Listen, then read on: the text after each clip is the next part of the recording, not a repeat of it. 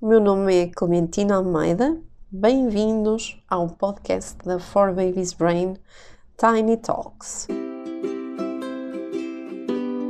Um podcast para ajudar a criar a ponte entre a ciência e aquilo que fazemos na realidade enquanto pais com as nossas crianças. Olá, mamás e papás! Hoje deixo-vos aqui algumas dicas para ajudar a adormecer aqueles meninos que têm algum desequilíbrio sensorial.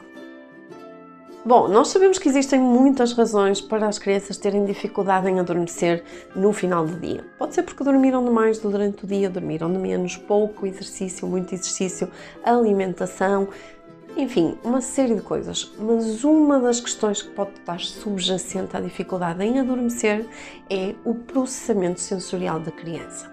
O processamento sensorial é a forma como o nosso cérebro processa toda a informação que nos chega através dos sentidos.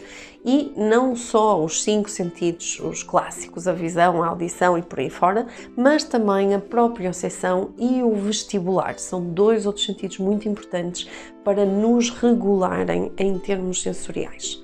Todos nós somos diferentes, os bebés também têm estilos sensoriais diferentes, mas há alguns bebês que, por terem outras perturbações, nomeadamente déficits de atenção, perturbações do espectro autista, têm naturalmente um processamento um, sensorial algo desequilibrado. Ou seja, é difícil para estas crianças regularem o seu processamento sensorial, ou porque procuram muito toque, muito, muitos estímulos, e são as crianças que vão ser mais mexidas, mais animadas, que estão sempre a tocar em coisas, que estão sempre a mexer-se de um lado para o outro, de um lado para o outro, ou então evitam algum tipo de sensações, seja de pele, seja de sons, o que seja.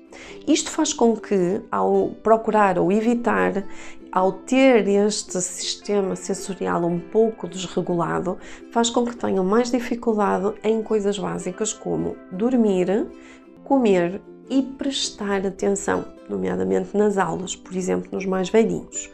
Então eu deixo-vos aqui algumas dicas de algumas atividades que nós podemos fazer no final do dia para ajudar crianças muito agitadas que precisam de regular o seu sistema sensorial e não o conseguem fazer de uma forma automática e sozinha e por isso precisam da nossa ajuda.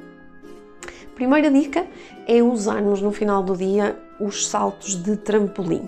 Os saltos de trampolim vão ajudar a trazer inputs vestibulares, mas não podem ser saltos de trampolim só por si, porque aí corremos o risco da criança ainda ficar mais desregulada. Então devemos fazer esses saltos no trampolim, por exemplo, ao som de uma música da escolinha, de onde seja, uma música que tenha um ritmo que nós possamos marcar e vamos saltar a cantar e eventualmente até fazer um gesto ou outro. Se não temos um trampolim, o sofá serve, uma bola de pilates também pode ajudar ou uma cadeira daquelas cadeiras de baloiço em que eu posso balançar-me de um lado para o outro. Nós usamos a pressão. A pressão significa o quê? Por exemplo, eu estar a ler a história a um burrito, ou seja, embrulho literalmente a minha criança num cobertor bem apertadinho, como fazia quando eles eram bebés, o swaddle, e ao fazer esse embrulhinho eles ficarem bem apertados e eu leio a história enquanto estão a receber esta pressão que os ajuda a regular sensorialmente. Podemos também usar lençóis bem esticadinhos e até alguns cobertores, alguns, um, alguns cobertores que são para o efeito mesmo, que têm um peso um pouco superior. Se repararem, todos nós temos estas, uh, estas particularidades sensoriais. Há pessoas que só dormem, por exemplo, quando sentem que os cobertores estão a pesar em cima. Há outros que têm que dormir todos destapados, por exemplo. Em termos olfativos, o ideal seria algum input relaxante e podemos usar, por exemplo, a lavanda, a camomila, podemos colocar em difusores, podemos também colocar no banho um, e isso vai ajudar também em termos olfativos a regular e a relaxar. Em termos visuais, a luz vermelha, a lâmpada de lava, um aquário podem ser ajudas interessantíssimas para o sistema sensorial da criança e ir relaxando com estas ajudas externas. Em relação ao sentido do tato, Normalmente o peluche preferido ou uma boa massagem com um creme fazem este efeito de regular o sistema sensorial.